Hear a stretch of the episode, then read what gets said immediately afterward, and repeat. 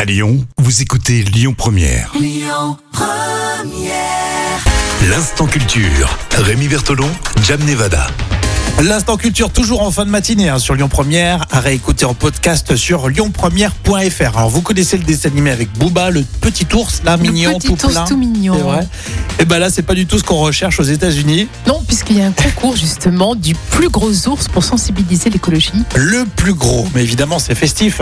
Un gros booba, oui, on cherche un gros booba. Alors, raconte-nous. Et le parc national américain de Katmai organise chaque année le concours bah, de l'ours le plus gros d'Alaska Mhm. euh, pour sensibiliser la, pré- la- la préservation de la biodiversité et montrer les conséquences de la crise climatique sur la faune de la région. J'avoue que c'est original comme démarche. hein. Oui, c'est mignon.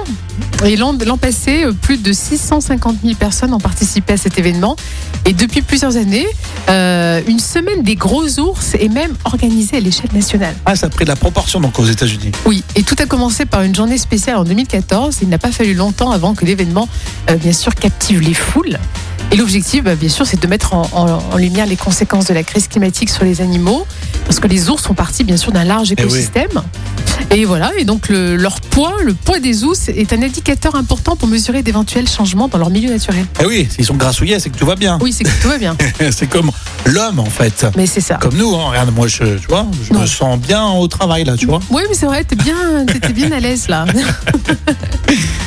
Allez, pensez au podcast. Euh, Merci Jam. On retrouve euh, bah, dans un instant les infos pour, euh, pour Lyon Première avec euh, Amaury. Vous restez avec nous.